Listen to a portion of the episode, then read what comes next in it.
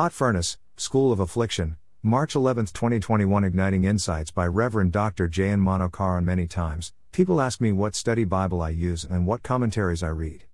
The reason is that they think I get ready-made sermons and articles from such resources. Most of the time, I reply I get them from Hot Furnace. Hard lessons of life are learnt in the School of Affliction.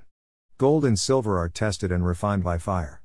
Psalmist writes, "It is good for me that I was afflicted, that I might learn your statutes." Psalms 119:71.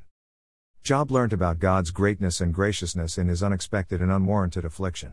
Joseph understood God's sovereign power and his plan to use him to preserve life for the future nation of Israel and the coming Messiah amid his unjust affliction. In fact, God's word tested Joseph.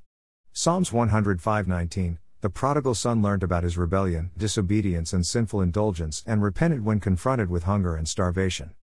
Jeremiah learnt God's grace never fails while lamenting for the destruction of Jerusalem.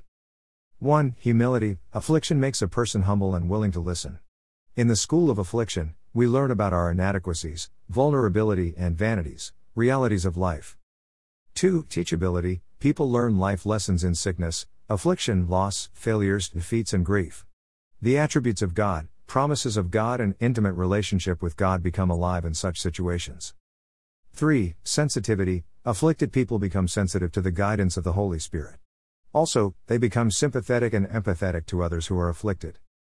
4. Life application. During affliction, truths are applied or realized or learnt or discovered. Hence, teaching becomes relevant that touches the life of people. These lessons become authentic teachings that touches and transforms lives. 5. Plan and purpose. In fact, affliction helps a person to make life evaluation, sharpen vision, reorder priorities and repurpose opportunities. Am I afraid of affliction or subordinate them to learn our life lessons?